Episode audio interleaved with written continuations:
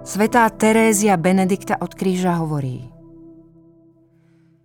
Musíme sa naučiť znášať aj to, že niekto nesie svoj kríž a my mu nedokážeme pomôcť, uľahčiť mu ho.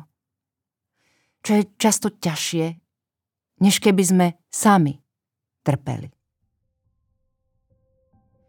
Hovorí sa, že ľudia najčastejšie píšu a hovoria o láske.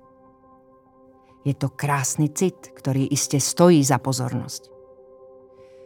Bez pochyby mu konkuruje pocit osamelosti s celou paletou otieňov.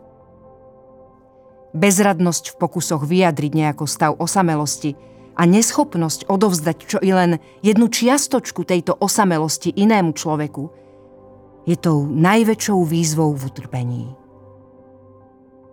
Aj keby bol niekto obklopený skupinou blízkych osôb, ochotných prijať na seba časť jeho drámy, zostane stáť pred tvárou tohto tajomstva sám. Človek prežíva bolesť bezprostredne a osobne.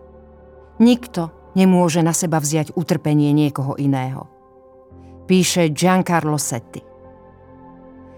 Odlišné črty charakteru a temperamentu rozdielnosť vitálnych a duchovných síl, rozmanité bohatstvo prostredia, kultúr a vyznania, v ktorých vyrastáme, stupeň pokročilosti medicínskych vied v tej ktorej spoločnosti, to všetko spôsobuje, že samota má v utrpení toľko podôb, koľko je na svete ľudí.